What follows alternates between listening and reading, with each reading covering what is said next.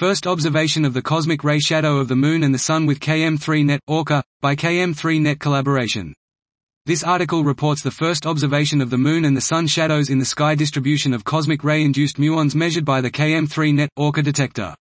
The analyzed data taking period spans from February 2020 to November 2021, when the detector had six detection units deployed at the bottom of the Mediterranean Sea, each composed of 18 digital optical modules. The shadows induced by the Moon and the Sun were detected with a statistical significance of 4.2 sigma and 6.2 sigma, respectively, at their nominal position.